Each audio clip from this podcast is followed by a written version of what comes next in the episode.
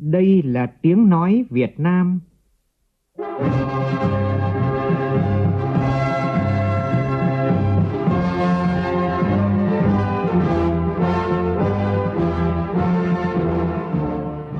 Việt Nam. Là tiếng nói Việt Nam phát thanh từ Hà Nội, thủ đô nước Cộng hòa xã hội chủ nghĩa Việt Nam.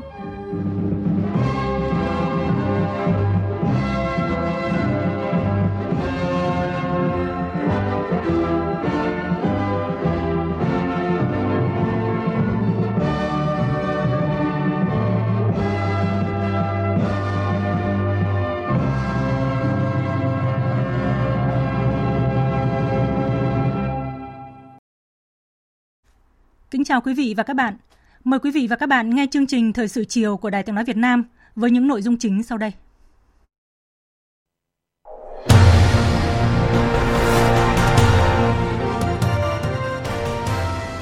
Chủ tịch nước Nguyễn Xuân Phúc chủ trì cuộc họp, nghe báo cáo về công tác bảo hộ và đưa công dân Việt Nam từ Ukraine về nước.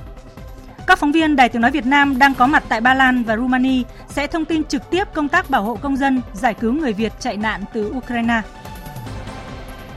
Đồng bằng sông Cửu Long đang đứng trước lựa chọn chuyển từ tư duy sản xuất nông nghiệp sang tư duy kinh tế nông nghiệp. Và đã đến lúc cần có cách nghĩ mới hơn, khác hơn, lớn hơn, táo bạo hơn để kích hoạt vùng đất giàu tiềm năng này. Thủ tướng Phạm Minh Chính nhấn mạnh yêu cầu bức thiết này khi chủ trì hội nghị khát vọng nông nghiệp đất chín rồng, xanh, sinh thái, bền vững. Vào chiều nay, Thủ tướng Phạm Minh Chính làm việc với lãnh đạo chủ chốt tỉnh Kiên Giang. Chính phủ cho mở cửa hoàn toàn hoạt động du lịch từ ngày mười lăm tháng ba tới. Doanh nghiệp lo lắng bởi còn quá nhiều rào cản do các quy định ở cấp bộ ngành chưa thống nhất đồng bộ. Trong phần tin thế giới, mặc dù cả Nga và Ukraine đổ lỗi cho nhau vi phạm lệnh ngừng bắn tại hành lang nhân đạo, nhưng các cuộc đàm phán sẽ vẫn tiếp tục dự kiến vào ngày mai. Ủy ban bầu cử quốc gia Hàn Quốc xin lỗi vì yếu kém trong khâu quản lý việc bỏ phiếu sớm bầu cử tổng thống.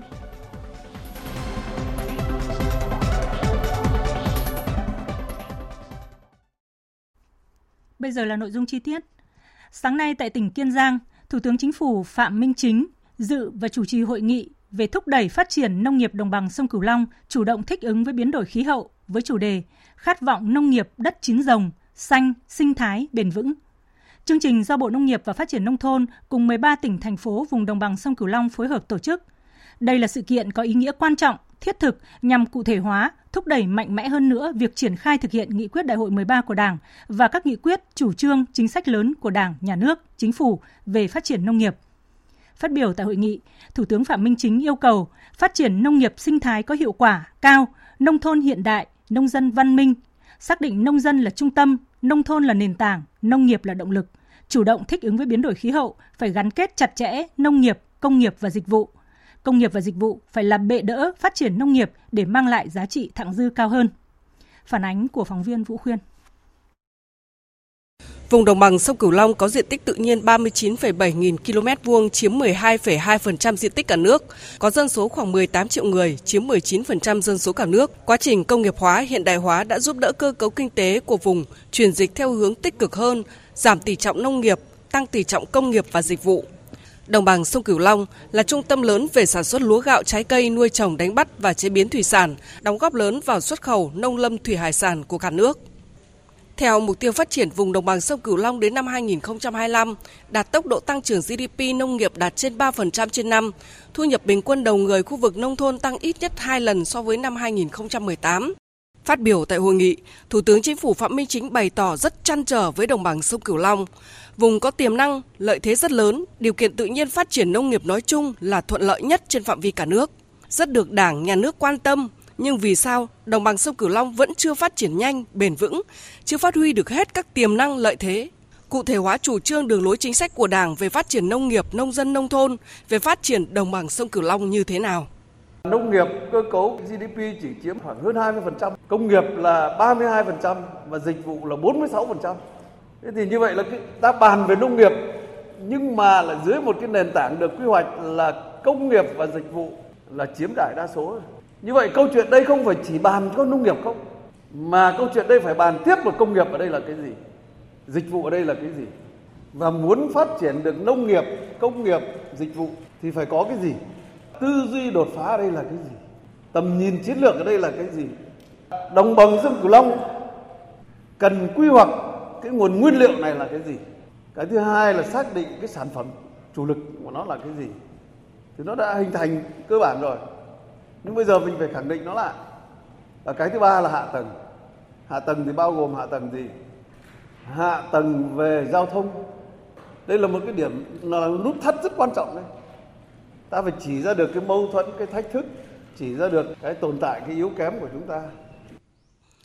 Từ những trăn trở và gợi mở của Thủ tướng, tại hội nghị, các đại biểu dành nhiều thời gian phân tích về những tiềm năng, lợi thế, cơ hội của vùng. Các đại biểu đều khẳng định sự quan tâm đầu tư rất lớn mà Đảng, Nhà nước và cả nước dành cho đồng bằng sông Cửu Long. Các đại biểu cũng dành nhiều thời gian phân tích và đề xuất các giải pháp tháo gỡ các khó khăn, chính sách liên quan đến sử dụng đất đai, phát triển và bảo vệ rừng, ban hành cơ chế chính sách, phát triển quy hoạch vùng, phát triển hạ tầng, thúc đẩy hạ tầng công tư, huy động nguồn lực như cho phép địa phương chủ động hơn trong phát hành trái phiếu. Kết luận phiên họp, Thủ tướng Chính phủ Phạm Minh Chính chỉ rõ vị trí, vai trò của đồng bằng sông Cửu Long giữ vị thế hết sức quan trọng cả về chính trị, kinh tế, xã hội, an ninh quốc phòng trong giao thương với các nước a sê an và tiểu vùng sông Mekong. Có nhiều tiềm năng khác biệt, cơ hội nổi trội, lợi thế cạnh tranh. Đồng bằng sông Cửu Long có thế mạnh về phát triển công nghiệp năng lượng, công nghiệp thực phẩm, phát triển du lịch và là vùng sản xuất lương thực trọng điểm, là trung tâm sản xuất nông nghiệp lớn nhất của Việt Nam. Thực hiện sứ mệnh đảm bảo an ninh lương thực quốc gia và xuất khẩu, tạo công ăn việc làm cho sáu mươi lăm phần trăm dân cư của vùng, đóng góp tỷ lệ lớn vào giê đê pê nông nghiệp cả nước. Thủ tướng nhấn mạnh, lãnh đạo Đảng, Nhà nước, Quốc hội, Chính phủ luôn quan tâm chỉ đạo với nhiều chủ trương chính sách mang tầm chiến lược nhằm phát huy tiềm năng, lợi thế của vùng, tạo động lực phát triển kinh tế xã hội vùng đồng bằng sông Cửu Long. Thủ tướng cũng đã phê duyệt đề án thí điểm hoàn thiện, nhân rộng mô hình hợp tác xã kiểu mới tại vùng đồng bằng sông Cửu Long giai đoạn hai nghìn không trăm mười sáu đến hai nghìn không trăm hai mươi. Mới đây nhất, Chính phủ cũng đã ban hành quy hoạch vùng đồng bằng sông Cửu Long. Đây là quy hoạch vùng đầu tiên trên cả nước được lập, thẩm định và phê duyệt, là cơ sở đặc biệt quan trọng để phát triển bền vững đồng bằng sông Cửu Long thích ứng với biến đổi khí hậu.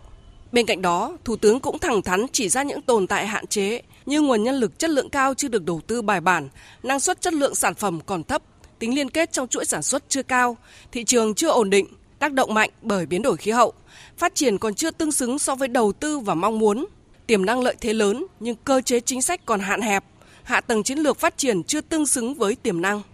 Về nhiệm vụ thời gian tới, Thủ tướng yêu cầu. Một là chúng ta phải phát triển nhanh và bền vững. Đây là dứt khoát là chúng ta phải nằm trong cái tổng thể chung của đất nước ta.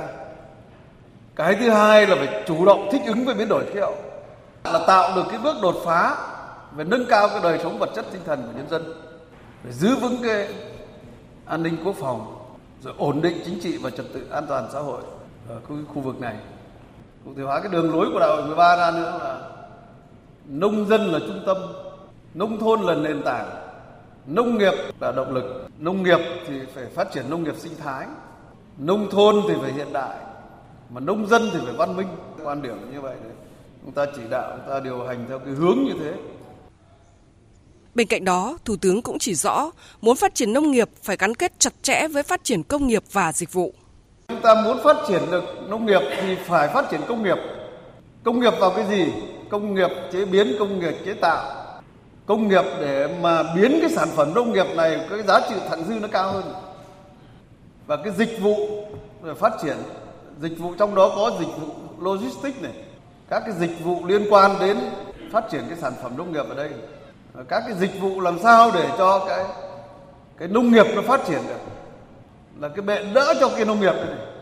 Nó anh anh sản xuất ra nhưng mà anh không có thị trường tiêu thụ, anh không đi được thì làm sao mà, mà giá thành anh cao, làm sao anh cạnh tranh được. Chúng ta phát triển cái nông nghiệp ở đây nhưng mà lại phải lấy cái công nghiệp, lấy cái dịch vụ làm cái bệ đỡ cho nó nó phát triển. Thủ tướng yêu cầu phát huy tính tự lực tự cường, không trông chờ ỷ lại, lấy nguồn lực bên trong là quyết định cơ bản lâu dài chiến lược, xác định nguồn lực bên ngoài là quan trọng và đột phá.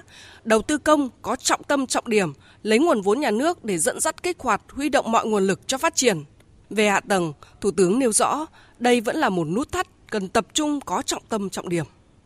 Hạ tầng dứt khoát là không có dàn trải, tập trung vào các cái hạ tầng chiến lược.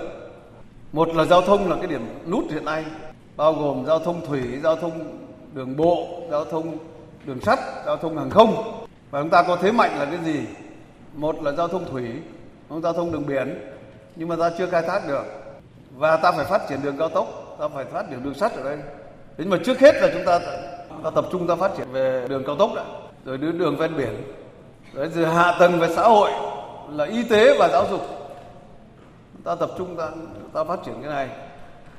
Rồi cái hạ tầng chống biến đổi khí hậu, rồi hạ tầng số, rồi hạ tầng chuyển đổi năng lượng. Dứt khoát là chúng ta phải chuyển đổi năng lượng ở khu vực này. Nắng gió nhiều, tại sao chúng ta không chuyển đổi năng lượng?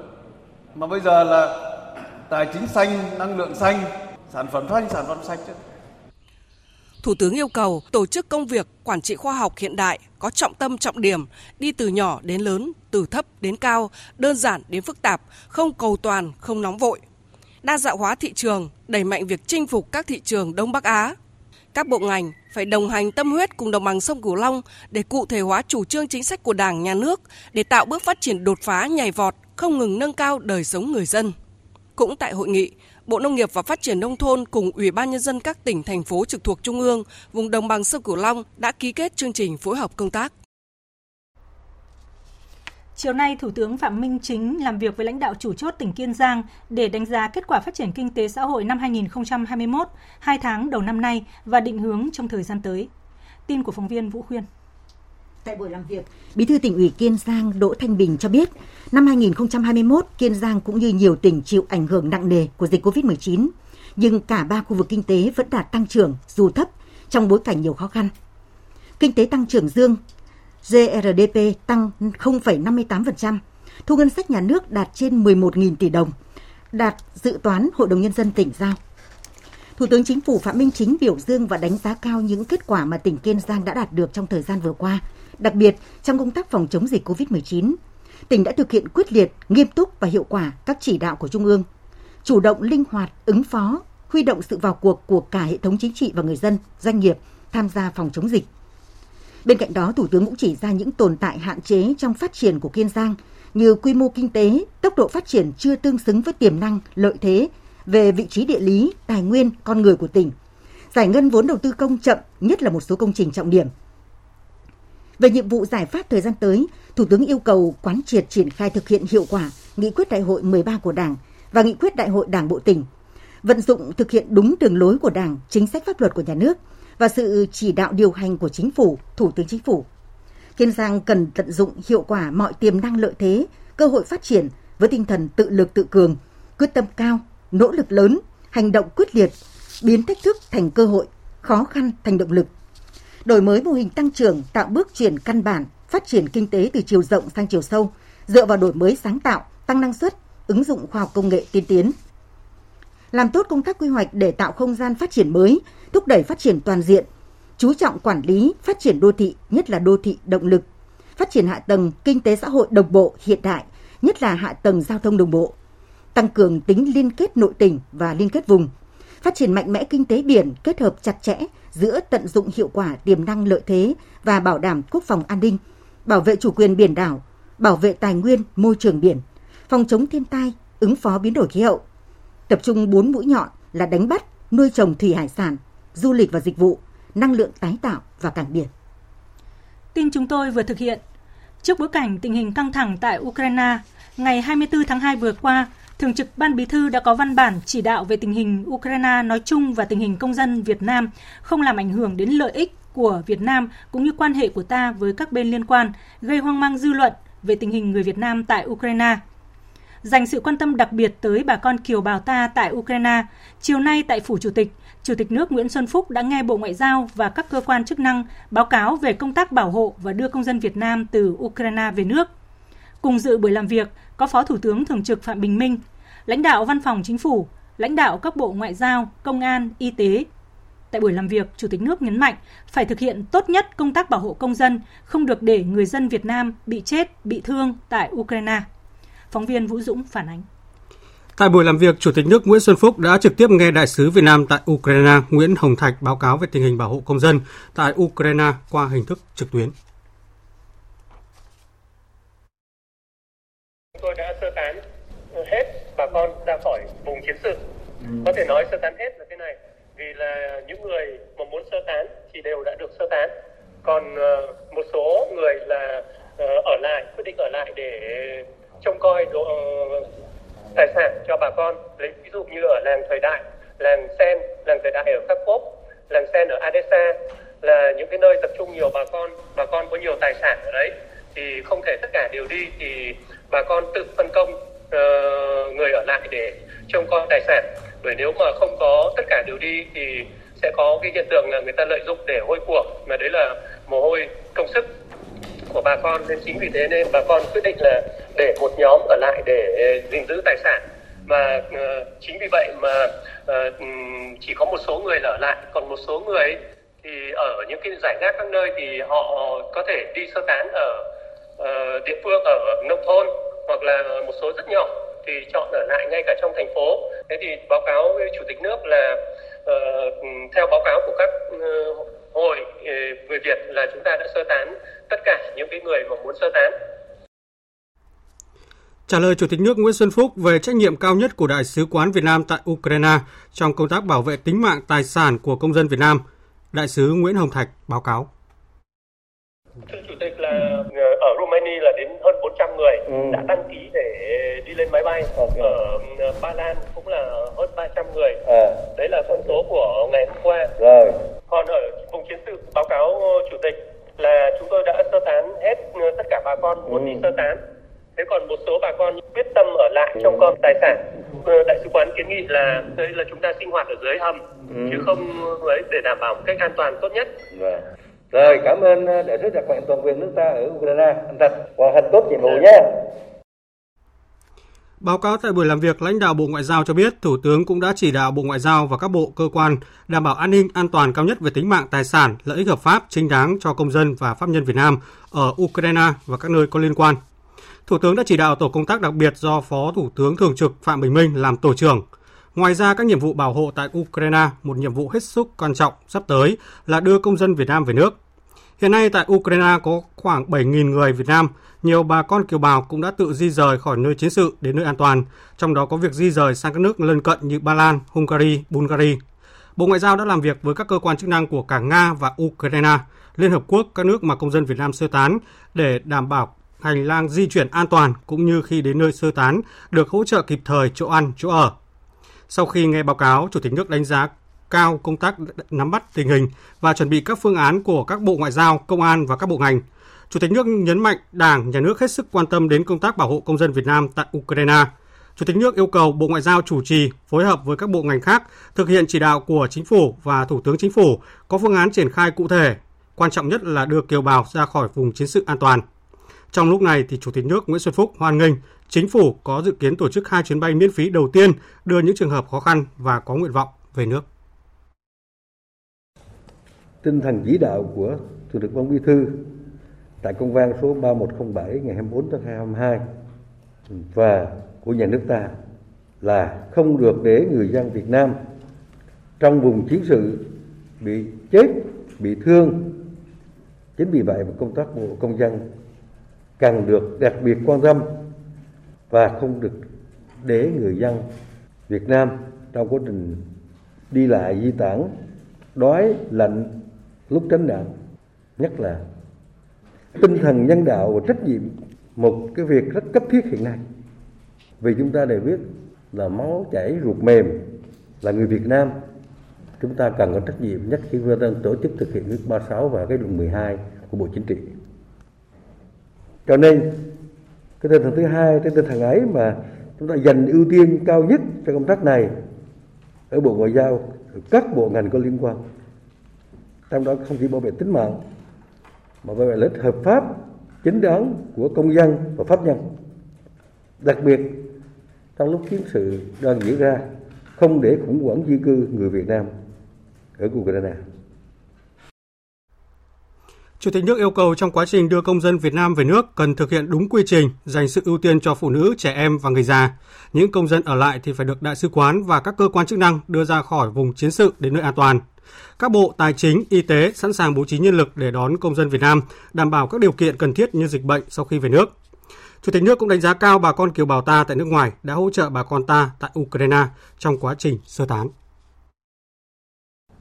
Ở đây cũng phải đánh giá cao sự hỗ trợ của kiều bào với người Việt tại Ukraine và tại các cái các nước, cái hình ảnh mà nhiều cá nhân Việt kiều ở các nước xung quanh Ukraine đã mua nhiều hàng hóa, vật dụng hỗ trợ cho người di tản lính đảo. Cái tinh thần dân tộc đã được khơi dậy và tiếp tục phát huy. Chúng ta cũng thấy được cái tấm lòng của người Việt trong lúc mà hoạn nạn của bà con ta ở Ukraine, chứ không phải người ta quay. Tôi hình ảnh mà tôi đọc được mà của bà con ở Hungary, ở một số nước qua Lan, người ta sẵn sàng ra tận biên giới đón hỗ trợ, những hình ảnh rất cảm động, một cái tình cảm dân tộc rất đáng quý. Theo báo cáo của Bộ Ngoại giao, đến ngày hôm nay, hơn bốn trăm người Việt Nam từ Ukraine sơ tán qua Romania muốn trở về và dự kiến ngày tám tháng ba sẽ có chuyến bay đầu tiên. Ngoài ra, có khoảng hơn một nghìn người Việt Nam từ Ukraine sơ tán sang Ba Lan muốn về nước và dự kiến ngày chín tháng ba sẽ có chuyến bay đầu tiên. Nhân kỷ niệm sáu mươi lăm năm Ngày Quốc khánh Cộng hòa Ghana, sáu tháng ba năm một nghìn chín trăm năm mươi bảy, Chủ tịch Quốc hội Vương Đình Huệ đã gửi điện mừng tới Chủ tịch Nghị viện Cộng hòa Ghana Alban Sumana Kingsford Bagbin. Thay mặt Quốc hội nước Cộng hòa xã hội chủ nghĩa Việt Nam và nhân danh cá nhân, Chủ tịch Quốc hội Vương Đình Huệ gửi tới Chủ tịch Nghị viện Cộng hòa Ghana Alban Sumana Kingsford Bagbin và nhân dân Ghana lời chúc mừng nồng nhiệt nhất nhân dịp kỷ niệm lần thứ sáu mươi lăm Quốc khánh Cộng hòa Ghana. Chủ tịch Quốc hội Vương Đình Huệ bày tỏ vui mừng nhận thấy quan hệ hữu nghị giữa Việt Nam, Ghana thời gian qua được duy trì tốt đẹp. Chủ tịch Quốc hội mong muốn với sự ủng hộ của Chủ tịch Nghị viện Ghana, quan hệ hợp tác giữa hai nước và hai cơ quan lập pháp sẽ tiếp tục được thúc đẩy mạnh mẽ, hiệu quả hơn nữa vì lợi ích thiết thực của nhân dân hai nước, vì hòa bình ổn định trong khu vực và trên thế giới. Kỷ niệm một trăm mười năm ngày sinh đồng chí Tô Hiệu một chín một hai đến hai không hai hai. Sáng nay, Học viện Chính trị Quốc gia Hồ Chí Minh phối hợp với Ban Tuyên giáo Trung ương và Tỉnh ủy Hưng Yên tổ chức hội thảo khoa học Đồng chí Tô Hiệu với Cách mạng Việt Nam và quê hương Hưng Yên bằng hình thức trực tuyến tại điểm cầu Hà Nội và tỉnh Hưng Yên. Đồng chí Nguyễn Xuân Thắng, Ủy viên Bộ Chính trị, Giám đốc Học viện Chính trị Quốc gia Hồ Chí Minh, Chủ tịch Hội đồng Lý luận Trung ương chủ trì hội thảo. Phóng viên Lại Hoa phản ánh. Đồng chí Tô Hiệu sinh ra trong một gia đình nhà nho giàu truyền thống yêu nước và cách mạng tại làng Xuân Cầu, xã Nghĩa Trụ, huyện Văn Giang, tỉnh Hưng Yên. Tham gia cách mạng từ năm mười bốn tuổi, năm hai mươi tuổi, đồng chí được kết nạp vào Đảng tại nhà tù Côn Đảo, đánh dấu bước ngoặt quyết định con đường hoạt động cách mạng. Đáng chú ý, trong cao trào mặt trận dân chủ những năm một chín ba sáu đến một chín ba chín, đồng chí đã cùng xứ ủy Bắc Kỳ chỉ đạo thành công các cuộc đấu tranh đòi quyền dân sinh dân chủ, tổ chức lực lượng và nâng cao trình độ giác ngộ cách mạng của quần chúng nhân dân và trực tiếp gây dựng cơ sở phát triển tổ chức Đảng ở các vùng Bắc Ninh, Hưng Yên, Hải Dương. Phó giáo sư tiến sĩ Trần Minh Trưởng, Học viện Chính trị Quốc gia Hồ Chí Minh phân tích. Đồng chí Tô Hiệu là một trong những cán bộ lãnh đạo chủ chốt có cái đóng góp quan trọng trong cái việc tái lập xứ ủy Bắc Kỳ, tái lập lại được cơ sở cách mạng, cái hệ thống cơ sở Đảng. Và chính vì thế đã tạo lên một cái phong trào đấu tranh đòi dân sinh dân chủ một cách sôi nổi. Và chính vì thế mới có cái cao trào đấu tranh dân chủ một chín ba sáu đến một chín ba chín. Năm một chín ba chín, đồng chí Tô Hiệu tích cực chỉ đạo củng cố hệ thống tổ chức Đảng ở nhiều địa bàn trọng yếu, đưa phong trào cách mạng vùng Duyên Hải Bắc Bộ phát triển mạnh, gây tiếng vang lớn với nhiều cuộc bãi công của công nhân, quần chúng lao động, đặc biệt thúc đẩy mạnh mẽ phong trào cách mạng trong công nhân ở Hải Phòng và bị bắt giam tháng mười hai năm một chín ba chín. Trong lần thứ hai bị giam cầm tra tấn đầy ải, trong lao tù Đế Quốc, đồng chí Tô Hiệu tích cực tham gia hoạt động và trở thành hạt nhân lãnh đạo chi bộ nhà tù. Cùng các chiến sĩ cộng sản biến nhà tù Đế Quốc thành trường học cách mạng, huấn luyện đào tạo nhiều cán bộ ưu tú, góp phần quan trọng vào thắng lợi của cách mạng tháng tám năm một chín bốn năm. Đồng chí Tô Hiệu hy sinh vào ngày bảy tháng ba năm một chín bốn tư tại nhà tù Sơn La với một niềm tin mãnh liệt vào tương lai tất thắng của cách mạng. Tại hội thảo, đồng chí Nguyễn Xuân Thắng khẳng định. Từ một thanh niên yêu nước chân chính, nhiệt thành, đồng chí Tô Hiệu đã đến với lý tưởng Cộng sản và trở thành một đảng viên Cộng sản kiên trung, trọn đời phấn đấu, hy sinh vì mục tiêu lý tưởng của Đảng. Dù bị giam cầm hành hạ trong những nhà tù khét tiếng tàn bạo của thực dân Pháp như Côn Đảo, Sơn La, bị tra tấn hết sức dã man, song đồng chí đã nêu cao ý chí bất khuất, giữ vững bản lĩnh cách mạng và khí tiết của người Cộng sản trước kẻ thù, kiên quyết giữ bí mật về tổ chức Đảng và phong trào cách mạng. Hội thảo cũng tập trung luận giải và làm rõ đồng chí Tô Hiệu là người con ưu tú của quê hương Hưng Yên giàu truyền thống văn hiến và tinh thần yêu nước cách mạng. Bí thư tỉnh ủy Hưng Yên Nguyễn Hữu Nghĩa cho biết, Đảng bộ và nhân dân Hưng Yên mãi tự hào, tri ân sâu sắc những đóng góp của đồng chí với quê hương đất nước, ra sức học tập noi theo tấm gương sáng ngời của người chiến sĩ Cộng sản Tô Hiệu, xây dựng và phát triển quê hương Hưng Yên ngày càng giàu đẹp, phồn vinh, hạnh phúc. Thời sự vê o vê, nhanh, tin cậy, hấp dẫn. Chương trình thời sự chiều nay sẽ được chúng tôi tiếp tục cập nhật tình hình người Việt Nam sơ tán khỏi vùng chiến sự Ukraine. Hiện tại, số lượng người Việt di tản từ Ukraine về Romania vẫn tiếp tục gia tăng nhanh chóng. Cơ quan đại diện và các hội đoàn Việt Nam đang tích cực hỗ trợ và triển khai các biện pháp cần thiết để giúp đỡ, hỗ trợ, đảm bảo an toàn cho bà con người Việt hồi hương. Phóng viên Hải Đăng, thường trú Đài Tiếng Nói Việt Nam, sẽ thông tin trực tiếp từ thủ đô Bucharest. Tính đến mười lăm giờ chiều ngày sáu tháng ba theo giờ Việt Nam, đã có khoảng tám trăm người Việt di tản từ Ukraine vào Romania. Hiện tại thì lực lượng rất mỏng, nhưng Đại sứ quán Việt Nam và Hội người Việt tại Romania đang tích cực phối hợp, tổ chức các nhóm hỗ trợ bà con người Việt từ Ukraine di chuyển sang đây. Dự kiến trong cuối buổi sáng và chiều ngày sáu tháng ba theo giờ địa phương thì sẽ có khoảng một trăm bà con người Việt tới thủ đô Bucharest. Từ ngày hôm qua, Hội người Việt tại Romania đã kêu gọi lực lượng sinh viên Việt Nam đang học tập tại Romania tham gia hỗ trợ, túc trực hai mươi tư trên hai mươi tư giờ tại các nhà ga trung tâm để có sự hỗ trợ kịp thời bà con người Việt di tản sang đây. Hiện tại, bà con trong các khu vực tị nạn cơ bản đã ổn định, dù còn gặp nhiều thiếu thốn về cơ sở vật chất. Trước tình hình này, Hội người Việt tại Romania cũng đã tổ chức quyên góp, hỗ trợ các vật dụng thiết yếu như chăn ga, đệm và đồ ăn, vật dụng cần thiết cho bà con ở các địa điểm tị nạn. Các căn hộ nhà riêng của bà con cộng đồng tại Romania cũng đã được huy động để làm nơi ở tạm thời cho người dân. Về công tác tổ chức chuyến bay cứu trợ, theo thông tin từ Đại sứ quán Việt Nam tại Romania, chuyến bay cứu hộ đầu tiên từ Bucharest sẽ được khởi hành trong ngày bảy tháng ba. Hiện tại thì Đại sứ quán Việt Nam đang tổ chức các nhóm tổng hợp, thống kê lại những đăng ký nguyện vọng của bà con và khẩn trương làm các cái thủ tục cần thiết để giải quyết các vấn đề cho công dân hồi hương. Thưa quý vị và các bạn, bỏ nhà cửa, công ty, hàng hóa và tất cả để chạy thoát thân khỏi bom đạn. Người Việt tại Ukraine đổ về các cửa khẩu khu vực biên giới với Ba Lan, mong giữ được mạng sống cho bản thân và gia đình, chấp nhận mất trắng và làm lại cuộc đời là tâm lý chung mà họ đã xác định. Cơ hội quay trở lại tìm nhà cửa và tài sản là quá xa vời. Nhiều người chờ đợi được trở về quê hương Việt Nam trên chuyến bay giải cứu do nhà nước tổ chức sắp tới. Câu chuyện mà phóng viên Quang Dũng của Đài Tiếng Nói Việt Nam đang có mặt tại cửa khẩu Koksova, một trong những nơi tiếp nhận người tị nạn từ Ukraine sang Ba Lan nhiều nhất, sẽ giúp chúng ta hiểu rõ hoàn cảnh của những người Việt Nam sơ tán khỏi Ukraine, cũng như sự trợ giúp của Đại sứ quán Việt Nam và cộng đồng người Việt Nam tại Ba Lan dành cho đồng bào ở nơi châu Âu giá lạnh. Chỉ trước khi mà chiến tranh ấy, thì bình tĩnh lắm. Cứ bảo đơn giản là không không có làm gì. Không sao đâu, không có gì đâu. Tôi nghĩ như cái hai không một ba đấy, dạo hù nhau tí, thấy tay chạy lao một cái, chị chả hiểu làm sao. Nó bảo máy bay bắn, ui con bé này sợ thút thít khóc. Bắt đầu chị mới thoảng. Không nghĩ là đánh nhau cho nên là hôm trước thì bà con vẫn đi chợ đi làm bình hoạt động bình thường, nhưng mà sáng dậy thì lúc khoảng năm giờ sáng là bắt đầu thấy tiếng pháo bắn tung tung cửa kính. Quyết định lúc bây giờ trong vòng mười phút phải di rời nhanh để ra ra quần áo, nói đúng là quần áo còn ở nhà là vẫn còn mặc đây này, vẫn còn mặc là, là chui xuống hầm. Thế là xong là cứ khóa cửa vứt đấy. Hầu như toàn bộ những là cửa hàng cửa hóa, hàng hóa là mấy lại kể cả xe cộ là phải bỏ hết để chạy. Từ hôm ra ga thì mới thấy là xe ô tô vứt đầy đường. Toàn những người ra nhảy ra xong là chở cả gia đình ra xong vứt xe đấy xong lên tàu chạy. Còn thì còn mà không thì thôi. Hoảng sợ và mệt mỏi, mất hy vọng và không phương hướng.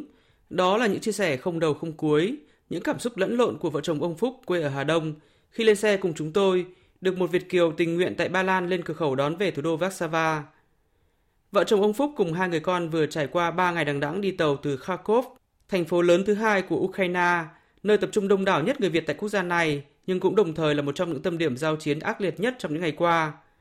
Gia đình ông đã xếp hàng đi bộ tám tiếng giữa đêm lạnh giá mới qua được cửa khẩu Koksova giữa Ukraine và Ba Lan để sang lánh nạn tại quốc gia láng giềng. Do dòng người tị nạn từ Ukraine sang Ba Lan ngày càng đông, chính quyền Ba Lan trong những ngày qua đã cấm xe cộ dân sự tới sát khu vực cửa khẩu. Người tị nạn, bao gồm cả những người Việt có sự xác minh chặt chẽ giữa biên phòng Ba Lan với Đại sứ quán Việt Nam tại Ba Lan, được đưa về trung tâm thương mại Hala Kizovska cách cửa khẩu khoảng mười ki lô mét để tá túc, trước khi di chuyển tới các thành phố khác hoặc được người thân lên đón về. Tại đây, họ được các hội chữ thập đỏ quốc tế và nhiều tổ chức từ thiện cùng các cơ quan chức năng của Ba Lan hỗ trợ ăn nghỉ. Trực tiếp có mặt tại trung tâm, chứng kiến khung cảnh rối loạn mới thực sự cảm nhận được nỗi đau đớn và vô vọng của bà con người Việt đang tá túc tại đây. Nhiều người cũng vì hoảng sợ mà từ chối chia sẻ cảm xúc với phóng viên. Trong hàng dài xe cộ chờ bên ngoài trung tâm thương mại để đón người thân, có không ít xe của bà con người Việt tại Ba Lan vượt chặng đường dài bốn trăm năm mươi ki lô mét từ thủ đô Warsaw tình nguyện lên đón đồng bào về. Đại sứ quán Việt Nam tại Ba Lan phối hợp với Hội người Việt Nam tại Ba Lan cử người trực liên tục tại trung tâm thương mại Hala Kizovska để hỗ trợ, hướng dẫn kịp thời cho bà con, sắp xếp những đối tượng ưu tiên là người già, người ốm, phụ nữ và trẻ nhỏ lên các xe cá nhân được người Việt trở về Warsaw. Những người khác được hướng dẫn sử dụng các phương tiện công cộng, hiện được Ba Lan tổ chức miễn phí cho người tị nạn di chuyển sang các thành phố khác của Ba Lan hoặc châu Âu. Đại sứ quán Việt Nam và Hội người Việt Nam tại Ba Lan tổ chức các xe đưa đón người Việt từ trung tâm Kizovska về các ga tàu gần đó và cử các tình nguyện viên túc trực trợ giúp bà con. Bạn Phạm Anh Dũng, tình nguyện viên tại ga tàu Bzemis cho biết, trong ba ngày qua có khoảng ba trăm năm mươi đến bốn trăm người Việt đi qua ga và được các bạn hỗ trợ mua vé tàu về Warsaw hoặc đi tới các thành phố khác như Berlin hay Praha. Dũng chia sẻ, hiện quá thiếu tình nguyện viên nên em đã ở đây liên tục ba ngày qua và đã không ngủ trong vòng ba mươi tiếng đồng hồ. Khi mọi người đến đây thì sẽ được hướng dẫn làm thế nào để mà di chuyển, mua vé tàu và di chuyển về những thành phố khác như là Warsaw, Berlin hoặc là Praha. Ngoài ra nếu mà những người mà có nhu cầu chỗ ăn chỗ ở qua đêm, tại vì là chuyến tàu của họ là còn phải đợi lâu nữa, thì tụi em cũng sẽ tổ chức cho họ chỗ nghỉ tạm thời. Khó khăn nhất là bà con rất là mệt mỏi, tại vì là đi một chặng đường rất xa, xong rồi xếp hàng ở bên dưới, họ không biết nói tiếng Anh hoặc là không biết nói tiếng Ba Lan, cho nên là họ không làm sao để mua, có thể mua được vé tàu, hoặc là có vé rồi cũng không biết đường đi ra sao để mà đi, thì đó là cái khó khăn nhất. Tá túc vài ngày để nghỉ ngơi, lấy lại tinh thần và xác định phương án tiếp theo. Đó là suy nghĩ đầu tiên của những người Việt đã may mắn thoát thân khỏi chiến tranh tại Ukraine. Những người đã phải trải qua hai lần đe dọa mạng sống tại Ukraine năm hai không một bốn và cuộc chiến tranh hiện tại, càng hiểu giá trị của hòa bình và khao khát được có cuộc sống bình yên. Ông Phúc chia sẻ. Biết là có nhà nước tổ chức chuyến bay cứu trợ cho các đồng bào Ukraine về nước. Thì gia đình muốn nghỉ ngơi vài ba ngày xong ổn định xem thế nào thì rồi cũng về thôi, chứ cũng chẳng ở đây là làm gì, quê mình hơn hơn.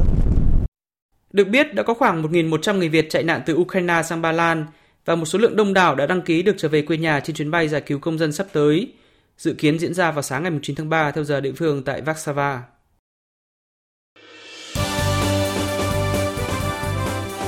Thời sự tiếng nói Việt Nam.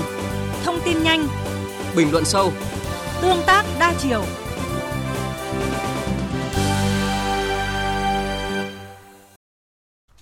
Trở lại với những thông tin trong nước.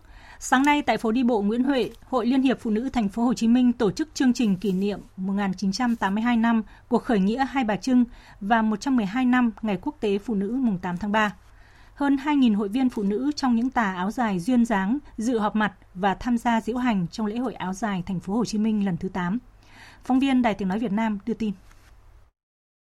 Phát biểu tại buổi họp mặt, bà Nguyễn Thị Lệ, Phó Bí thư Thành ủy, Chủ tịch Hội đồng Nhân dân Thành phố Hồ Chí Minh và bà Nguyễn Trần Phượng Trân, Chủ tịch Hội Liên hiệp Phụ nữ Thành phố ghi nhận những nỗ lực và đóng góp của các cấp hội của phụ nữ thành phố trong thời gian qua đã tích cực thực hiện các phong trào với nhiều cách làm sáng tạo, thiết thực, hiệu quả. Cụ thể như đề án khởi nghiệp sản xuất kinh doanh, phát triển kinh tế với nguồn vốn một trăm tỷ đồng được Ủy ban Nhân dân Thành phố ủy thác, phong trào mỗi gia đình hội viên phụ nữ một cây xanh, mỗi cơ sở hội một công trình cây xanh, chương trình triệu phần quà san sẻ yêu thương, chăm lo trên sáu mươi nghìn phần quà trị giá hơn hai mươi tư tỷ đồng cho phụ nữ, trẻ em, chương trình vòng tay yêu thương bảo trợ trẻ mồ côi do dịch covid mười chín với trên một trăm lẻ năm tỷ đồng.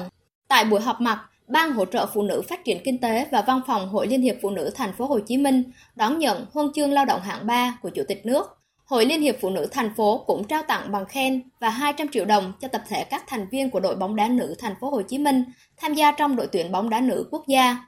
Sau buổi họp mặt, gần hai nghìn chị em phụ nữ thành phố tham gia chương trình diễu hành với áo dài nằm trong chuỗi hoạt động của lễ hội áo dài Thành phố Hồ Chí Minh lần thứ tám Chương trình diễu hành diễn ra với bốn hình thức: đi bộ, đạp xe với áo dài, diễu hành trên xe buýt du lịch hai tầng và trên xe buýt đường sông.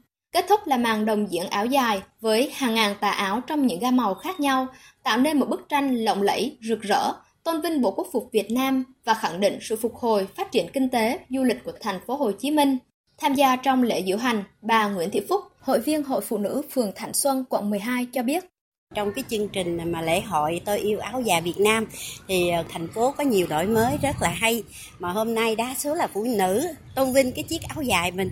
Cô Thọ cảm thấy rất là tự hào, tự hào vô cùng và phấn khởi vì cái những cái đổi mới của thành phố mình. Sau trận đại dịch vừa rồi dù có mất mát nhưng mà nhìn lại thì là những nỗ lực của thành phố dành cho người mình, người phụ nữ mình thì rất là sung sướng. Phóng viên Gia Khang dẫn nguồn tin từ Sở Du lịch tỉnh Bà Rịa Vũng Tàu cho biết, trong hai tháng đầu năm, địa phương đã đón hơn một phẩy sáu triệu lượt du khách, trong đó khách có lưu trú là bốn trăm tám mươi nghìn lượt với tỷ lệ gần chín mươi lăm phần trăm khách nội địa. Lượng khách tăng cao trong hai tháng qua đã giúp cho du lịch địa phương phục hồi nhanh, tiếp tục là điểm đến hấp dẫn của du khách nội địa trong năm nay. Thưa quý vị và các bạn, việc chính phủ cho mở cửa lại hoàn toàn hoạt động du lịch kể từ ngày mười lăm tháng ba khiến dư luận hào hứng.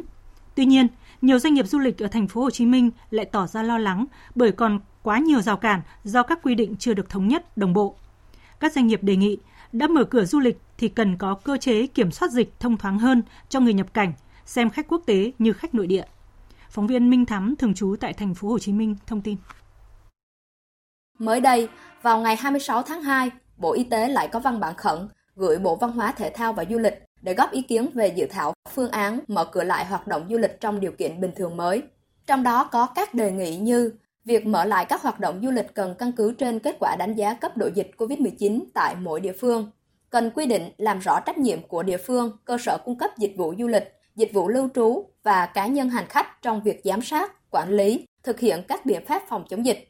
Bộ Y tế còn đề xuất quy định du khách nên ở lại nơi lưu trú trong vòng bảy mươi hai giờ sau khi nhập cảnh, trong đó hai mươi bốn giờ đầu là bắt buộc. Trường hợp cần thiết di chuyển tới nơi khác thì phải xét nghiệm ba lần trong ba ngày. Những ý kiến muốn du lịch phải đảm bảo an toàn tuyệt đối của Bộ Y tế khiến cho nhiều doanh nghiệp du lịch cảm thấy rất hoang mang bởi thiếu tính khả thi. Ông Trương Phương Thành, Phó Tổng Giám đốc Bamboo Airways cho biết, từ thực tế áp dụng các quy định phòng chống dịch vừa qua, doanh nghiệp gặp rất nhiều khó khăn trong việc đón khách quốc tế nhập cảnh vào cũng như đưa khách Việt ra nước ngoài. Có những chuyến có tới ba mươi đến bốn mươi khách đã đăng ký nhưng không thể lên chuyến bay vì không đủ thủ tục. Thời gian làm thủ tục bình thường một chuyến bay đối với lại chẳng hạn như Boeing bảy tám bảy hai chín không chỗ. Chúng tôi làm thủ tục trong vòng hai tiếng rưỡi ba tiếng là mở quầy. Mà cho đến bây giờ mở năm tiếng đồng hồ vẫn không làm thủ tục xong được. Lý do tại sao? Vì tất cả các quy định của chúng ta liên quan đến vấn đề rằng là phải có cái này, phải có test cái kia rồi phải kiểm tra các cái giấy tờ này, giấy tờ nọ. Dẫn đến một điều là khách đi không được. Theo các doanh nghiệp, đã mở cửa du lịch thì nên mở cửa một cách tự tin, dứt khoát. Trước khi lên máy bay, từ nước sở tại, du khách đã phải đáp ứng rất nhiều điều kiện về phòng chống dịch. Nếu khi nhập cảnh vào Việt Nam mà vẫn phải tiếp tục thực hiện cách ly và xét nghiệm nhiều lần thì có lẽ không khách nào muốn đến. Bà Huỳnh Phan Phương Hoàng, Phó Tổng Giám đốc Viettravel nói.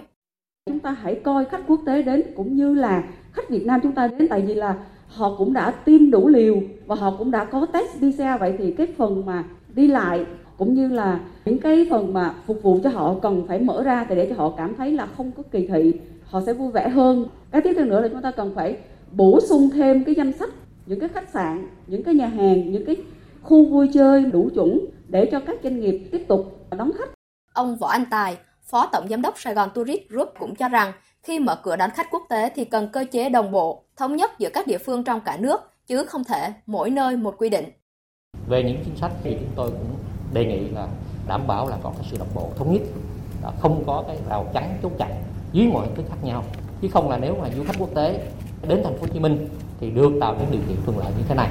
Nhưng khi bước ra khỏi thành phố Hồ Chí Minh cùng trong một chương trình tour thôi, nhưng lại có những cái sự phân biệt hoặc là những cái yêu cầu cách ly y tế ngặt nghèo khác nhau thì chắc chắn là sẽ rất khó khi thực hiện những cái chương trình du lịch này. Ngày mở cửa du lịch quốc tế đang tới gần, nhưng thực tế vẫn còn nhiều hàng rào chưa được gỡ bỏ và vẫn chưa có những hướng dẫn cụ thể, nên doanh nghiệp khó có thể mạnh dạn quảng bá, xúc tiến. Một số doanh nghiệp đã chào bán tour với đối tác thì cho biết lượng khách quốc tế quan tâm vẫn rất ít ỏi. Nếu không có những quyết sách và hướng dẫn cụ thể, thì việc mở cửa có thể chỉ là hình thức, chứ chưa mang lại hiệu quả thực sự.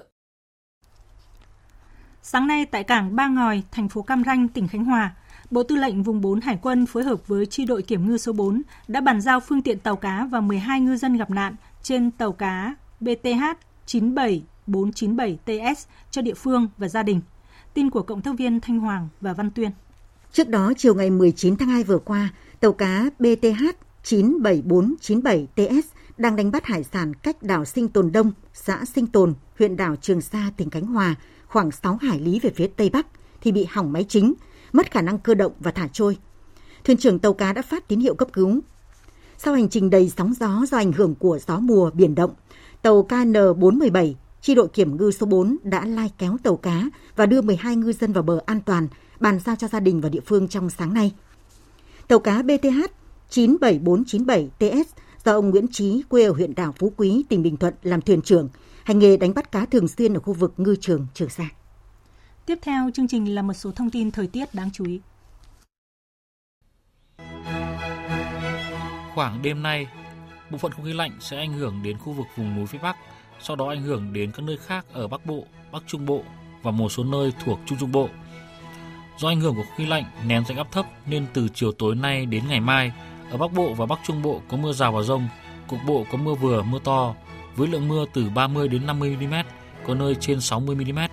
Thời gian mưa ở Bắc Bộ tập trung vào đêm nay và sáng mai. Còn tại khu vực Trung Trung Bộ từ ngày mai đến ngày tám tháng ba, có mưa, mưa rào và có nơi có dông.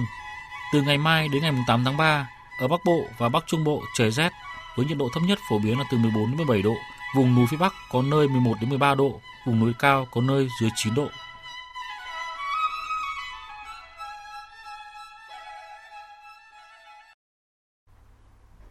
Tiếp tục cập nhật tình hình chiến sự tại Ukraine. Lệnh ngừng bắn tại hai khu vực của Ukraine nhằm mở một hành lang nhân đạo cho phép dân thường rời đi đã thất bại. Nga và Ukraine đã đổ lỗi cho nhau về sự việc này và tiếp tục các cuộc giao tranh. Thế giới vẫn đang gia tăng áp lực lên Nga, đồng thời tìm kiếm đối thoại cho hai bên. Hiện vòng đàm phán mới giữa Nga và Ukraine đã được lên kế hoạch diễn ra vào ngày mai. Tổng hợp của biên tập viên Đình Nam.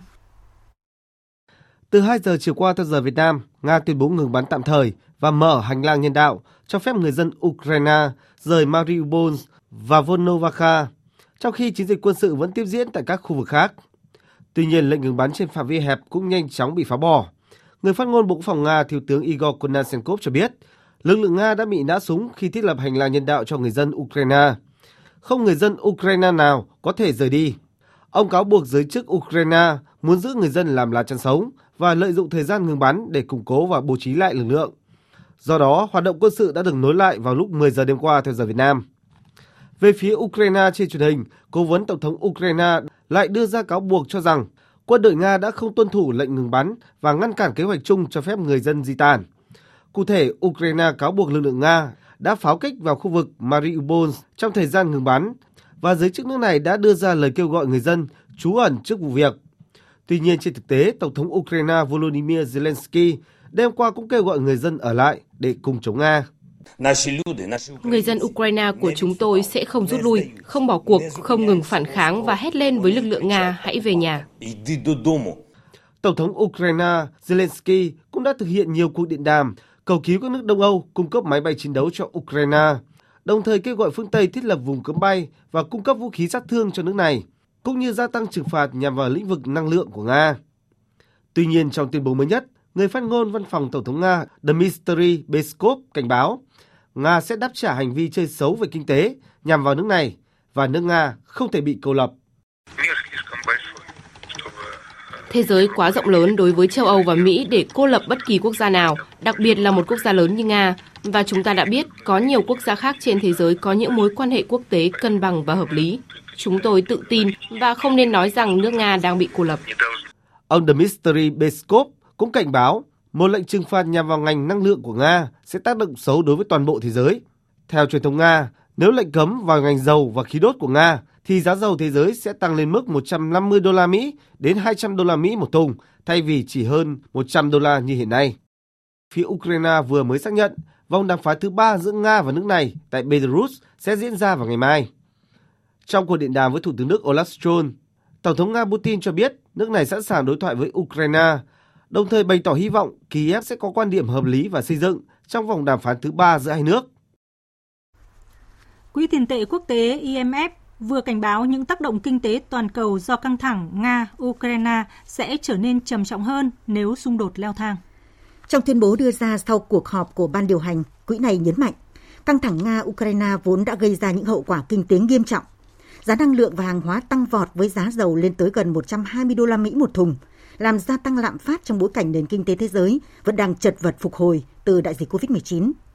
Quỹ tiền tệ quốc tế cảnh báo nếu xung đột leo thang, thiệt hại kinh tế sẽ càng nghiêm trọng hơn khi các cú sốc về giá cả hàng hóa sẽ gây tác động trên toàn thế giới, đặc biệt là đối với các hộ gia đình nghèo. Các biện pháp trừng phạt chưa từng có nhằm vào Nga cũng sẽ tác động đáng kể đến nền kinh tế toàn cầu và thị trường tài chính. Sự khan hiếm và gián đoạn nguồn cung có thể đặc biệt nghiêm trọng đối với các quốc gia có quan hệ kinh tế chặt chẽ với Ukraine và Nga. Quỹ tiền tệ quốc tế I M F cũng đề nghị cũng đề cập thiệt hại kinh tế đối với Ukraine cho biết. Cơ quan này sẽ nêu đề nghị của Ukraine về việc hỗ trợ tài chính khẩn cấp trị giá một tỷ bốn trăm triệu đô la cho Ukraine trong cuộc họp của ban lãnh đạo vào tuần tới. Một loạt tuyên bố được các bên đưa ra trong những ngày qua rằng thỏa thuận hạt nhân Iran hai không một năm có thể sắp được hồi sinh khi tiến trình đàm phán tại Viên, Áo sắp đến vạch đích. Tuy nhiên, vẫn còn những trở ngại cũ và mới vừa phát sinh trong giai đoạn nước rút quan trọng này. Tổng hợp của biên tập viên Đài Tiếng Nói Việt Nam. Đại diện các nước châu Âu ký kết thỏa thuận hạt nhân Iran gồm Anh, Pháp và Đức đã về nước để báo cáo Bộ trưởng, khẳng định các bên đang rất gần với một thỏa thuận. Một cuộc gặp cấp Bộ trưởng tại Viên, Áo đang rất được kỳ vọng, bởi đó có thể là thời điểm các bên ký kết thỏa thuận để hồi sinh kế hoạch hành động chung toàn diện, thường được gọi là thỏa thuận hạt nhân Iran năm hai không một năm. Tuy nhiên, Ngoại trưởng Iran Hossein Amir Abdullahian cho biết Iran sẽ không vượt qua lằn ranh đỏ của mình, trong đó bao gồm các đảm bảo kinh tế cho Iran. Theo ông, chỉ khi các ranh giới đỏ của Iran được đáp ứng, ông mới sẵn sàng tới Viên, Áo để thực hiện cuộc họp cấp bộ trưởng. Trong số lằn ranh đỏ ấy, bao gồm cả việc Iran yêu cầu Cơ quan Năng lượng Nguyên tử Quốc tế I A E A phải dừng ngay các câu hỏi liên quan đến dấu vết urani được phát hiện tại các cơ sở hạt nhân cũ của Iran chưa được khai báo. Tuy nhiên, trong chuyến thăm Iran ngày hôm qua, dù nhận định các cuộc đàm phán hữu ích và hai bên đang tiến tới một mối quan hệ mang tính hợp tác hơn, song Tổng giám đốc I A E A Rafael Grossi thừa nhận vẫn còn những khó khăn và vấn đề dấu vết Iran được đặt mục tiêu giải quyết xong trước tháng sáu tới, tức vẫn cần thêm khá nhiều thời gian. Until we have all the Cho đến khi chúng tôi có tất cả năng lực và khả năng mà chúng tôi tin rằng mình cần phải có, thì hiện tại chúng tôi vẫn đang ở tình thế rất khó khăn. Nhưng điều tôi muốn nói ở đây là tình hình có nhiều biến chuyển, có thể sẽ có sự dàn xếp tốt hơn. Tôi hy vọng chúng tôi đang tiến tới một mối quan hệ hợp tác hơn. Thêm vào đó, một trở ngại mới vừa phát sinh, đó là việc Ngoại trưởng Nga Sergei Lavrov hôm qua đã yêu cầu một văn bản từ Mỹ để đảm bảo rằng bất kỳ mối quan hệ thương mại, kinh tế và đầu tư nào giữa Iran và Nga sẽ không bị ảnh hưởng bởi các lệnh trừng phạt Nga hiện nay dựa theo thỏa thuận hạt nhân. Theo một nguồn tin ngoại giao, Trung Quốc cũng đã đưa ra yêu cầu tương tự rằng các công ty của Trung Quốc đang làm ăn tại Iran sẽ không bị trừng phạt. Theo giới phân tích, dù các bên đều muốn đảm bảo lợi ích của mình, song những vấn đề tồn đọng cũ chưa được giải quyết cùng các yêu cầu mới của Nga và Trung Quốc vẫn có thể sẽ cản trở việc các bên đạt được thỏa thuận, và mọi nỗ lực đàm phán trong suốt mười một tháng qua về hồi sinh thỏa thuận hạt nhân Iran có thể sôi hỏng bỏng không. Hôm nay, Ủy ban Bầu cử Quốc gia Hàn Quốc đã chính thức đưa ra lời xin lỗi vì yếu kém trong khâu quản lý việc bỏ phiếu sớm bầu cử Tổng thống, song bác bỏ mọi cáo buộc về khả năng xảy ra gian lận. Thông báo chính thức, Ủy ban này cũng cam kết sẽ nhanh chóng giải quyết để không tái diễn tình trạng này trong ngày bầu cử chính thức sắp tới. Cuộc bỏ phiếu sớm theo quy định của chính quyền Hàn Quốc đã diễn ra trong hai ngày, mùng bốn và mùng năm tháng ba, với tỷ lệ cử tri đi bầu đạt mức kỷ lục gần ba mươi bảy phần trăm tổng số cử tri đủ điều kiện tham gia bỏ phiếu. Điều này cho thấy mức độ quan tâm cao của cử tri Hàn Quốc đối với cuộc bầu cử tổng thống của nước này. Các điểm bỏ phiếu quy định bệnh nhân covid mười chín và những người đang thực hiện cách ly được tham gia bỏ phiếu trong sáu mươi phút, bắt đầu từ mười bảy giờ ngày mùng năm tháng ba. Theo Ủy ban bầu cử, quá trình bỏ phiếu tại các điểm bỏ phiếu này tạm thời tuân theo luật định và các quy định khác, đồng thời khẳng định không có khả năng xảy ra các hành vi gian lận. Trong khi đó, cơ quan y tế Hàn Quốc cho biết sẽ đưa ra các biện pháp để xử lý tốt hơn việc bỏ phiếu của các bệnh nhân covid mười chín trong ngày bầu cử chính thức mùng chín tháng ba. Triều Tiên hôm nay khẳng định nước này vừa thực hiện một cuộc thử nghiệm quan trọng đối với việc phát triển hệ thống vệ tinh do thám. Đài truyền hình Trung ương Triều Tiên K R T cho biết, Cơ quan Quản lý Phát triển Hàng không Vũ trụ Quốc gia và Học viện Khoa học Quốc phòng đã tiến hành thử nghiệm trong ngày năm tháng ba theo kế hoạch phát triển một vệ tinh do thám. Phát biểu trên truyền hình, người đọc bản tin của Đài truyền hình Trung ương Triều Tiên cho biết. Thông qua thử nghiệm, Cơ quan Quản lý và Phát triển Hàng không Vũ trụ Quốc gia đã xác định độ tin cậy của hệ thống truyền tải và nhận dữ liệu của vệ tinh, hệ thống chỉ huy và điều khiển và các hệ thống điều khiển mặt đất khác. Tiếp theo chương trình là một số thông tin thể thao.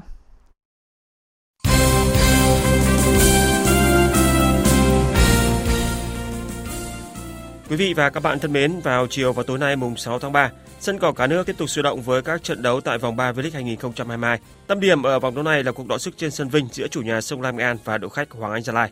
Đội bóng phố núi được dự báo sẽ có chuyến đi lành ít dữ nhiều khi chủ nhà đang cho thấy khát khao chiến thắng. Câu lạc bộ Hoàng Anh Gia Lai có khởi đầu chậm chạp ở mùa giải năm nay khi họ chỉ giành được hai điểm sau hai trận hòa không bàn thắng.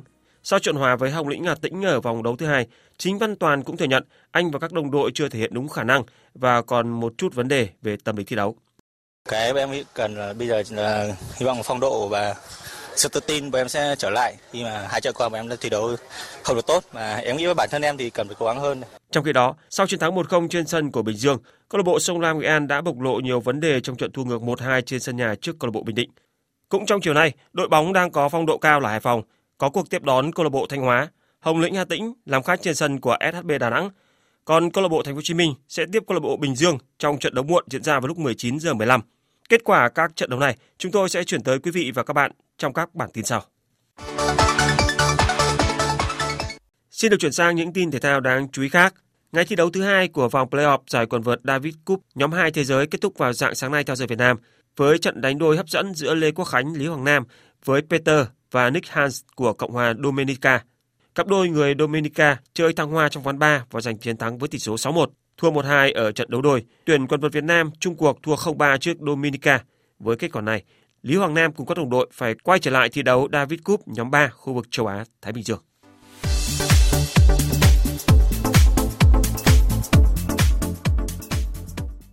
Còn trong ngày thi đấu cuối cùng của giải bơi vô địch quốc gia bể hai mươi lăm mét hai không hai hai, Ánh Viên tiếp tục không có đối thủ trên đồng đua xanh. Vận động viên hai mươi lăm tuổi thi đấu ở ba nội dung cá nhân, một nội dung đồng đội và đều dễ dàng giành huy chương. Với bốn tấm huy chương vàng giành được trong ngày thi đấu cuối cùng, Ánh Viên đã đoạt tổng cộng hai mươi mốt huy chương vàng, giúp đoàn quân đội về nhất với thành tích là hai mươi bảy huy chương vàng. Đoàn An Giang xếp thứ nhì với mười một huy chương vàng, Thành phố Hồ Chí Minh xếp thứ ba với ba huy chương vàng.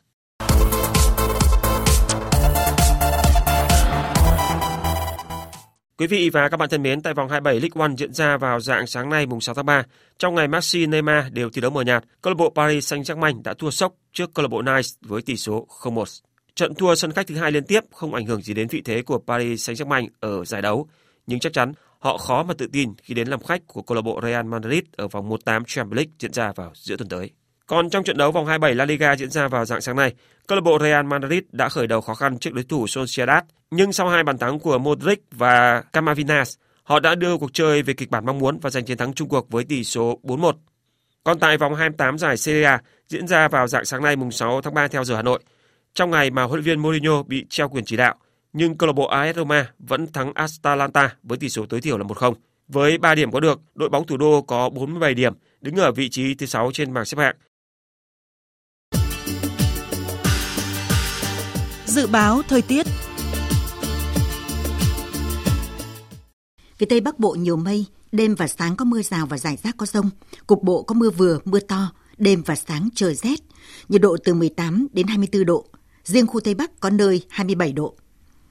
Phía Đông Bắc Bộ nhiều mây, đêm và sáng có mưa rào và rải rác có dông, cục bộ có mưa vừa, mưa to, sau có mưa vài nơi, trời rét, nhiệt độ từ mười bảy đến hai mươi ba độ, có nơi trên hai mươi ba độ.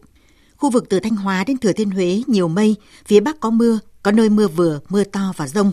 Phía Nam có mưa vài nơi, chiều mai có mưa rào và dông rải rác. Phía Bắc đêm và sáng trời rét, phía Nam đêm và sáng trời lạnh, nhiệt độ từ hai mươi đến hai mươi lăm độ, phía Nam có nơi từ hai mươi sáu đến hai mươi chín độ. Khu vực từ Đà Nẵng đến Bình Thuận, phía Bắc nhiều mây, có mưa, mưa rào và có nơi có dông. Phía Nam đêm không mưa, ngày nắng, chiều mai có mưa rào và dông vài nơi, nhiệt độ từ hai mươi hai đến ba mươi hai độ, phía Nam có nơi trên ba mươi hai độ. Tây Nguyên chiều tối và đêm có mưa rào và dông vài nơi, ngày nắng, nhiệt độ từ mười tám đến ba mươi ba độ, có nơi trên ba mươi ba độ. Nam Bộ chiều tối và đêm có mưa rào và dông vài nơi, ngày nắng, miền Đông có nơi có nắng nóng, nhiệt độ từ hai mươi ba đến ba mươi lăm độ, miền Đông có nơi trên ba mươi lăm độ. Khu vực Hà Nội nhiều mây, đêm và sáng có mưa rào và dông, cục bộ có mưa vừa, mưa to, sau có mưa vài nơi, trời rét, nhiệt độ từ mười tám đến hai mươi hai độ. Dự báo thời tiết biển, vịnh Bắc Bộ có mưa rào và dông rải rác, tầm nhìn xa trên mười ki lô mét, giảm xuống từ bốn đến mười ki lô mét trong mưa. Từ gần sáng mai, gió Đông Bắc mạnh dần lên cấp sáu, giật cấp bảy, cấp tám, biển động. Vùng biển từ Quảng Trị đến Ninh Thuận có mưa rào và dông vài nơi, tầm nhìn xa trên mười ki lô mét, gió Đông Nam đến Đông cấp ba, cấp bốn. Từ ngày mai, chuyển gió Đông Bắc sang mạnh dần lên cấp năm, có lúc cấp sáu, giật cấp bảy, cấp tám, biển động. Vùng biển từ Bình Thuận đến Cà Mau có mưa rào và dông vài nơi, tầm nhìn xa trên mười ki lô mét, gió Đông Bắc cấp bốn, cấp năm. Chiều mai mạnh dần lên cấp năm, có lúc cấp sáu, giật cấp bảy, cấp tám, biển động. Vùng biển từ Cà Mau đến Kiên Giang có mưa rào và dông vài nơi, tầm nhìn xa trên mười ki lô mét, gió Đông cấp ba, cấp bốn. Khu vực Bắc Biển Đông và khu vực quần đảo Hoàng Sa có mưa rào và dông vài nơi, tầm nhìn xa trên mười ki lô mét, gió Đông Bắc cấp ba, cấp bốn. Từ ngày mai, mạnh dần lên cấp sáu, giật cấp bảy, cấp tám, biển động. Khu vực giữa Biển Đông có mưa rào và dông vài nơi, tầm nhìn xa trên mười ki lô mét, gió Đông Bắc cấp ba, cấp bốn. Từ chiều mai mạnh dần lên cấp năm, có lúc cấp sáu, giật cấp bảy, cấp tám, biển động. Khu vực Nam Biển Đông và khu vực quần đảo Trường Sa có mưa rào và dông vài nơi, tầm nhìn xa trên mười ki lô mét, gió Đông Bắc cấp ba, cấp bốn. Riêng khu vực phía Tây, từ chiều mai, mạnh dần lên cấp năm, có lúc cấp sáu, giật cấp bảy, cấp tám, biển động. Vịnh Thái Lan có mưa rào rải rác và có nơi có dông. Trong mưa dông có khả năng xảy ra lốc xoáy và gió giật mạnh. Tầm nhìn xa trên mười ki lô mét, giảm xuống từ bốn đến mười ki lô mét trong mưa, gió Đông đến Đông Nam cấp ba, cấp bốn. Tới đây chúng tôi xin kết thúc chương trình Thời sự chiều của Đài Tiếng Nói Việt Nam. Chương trình do các biên tập viên Hằng Nga, Duy Quyền biên soạn với sự tham gia thể hiện của phát thanh viên Minh Nguyệt, kỹ thuật viên Thế Phi, chịu trách nhiệm nội dung Nguyễn Vũ Duy.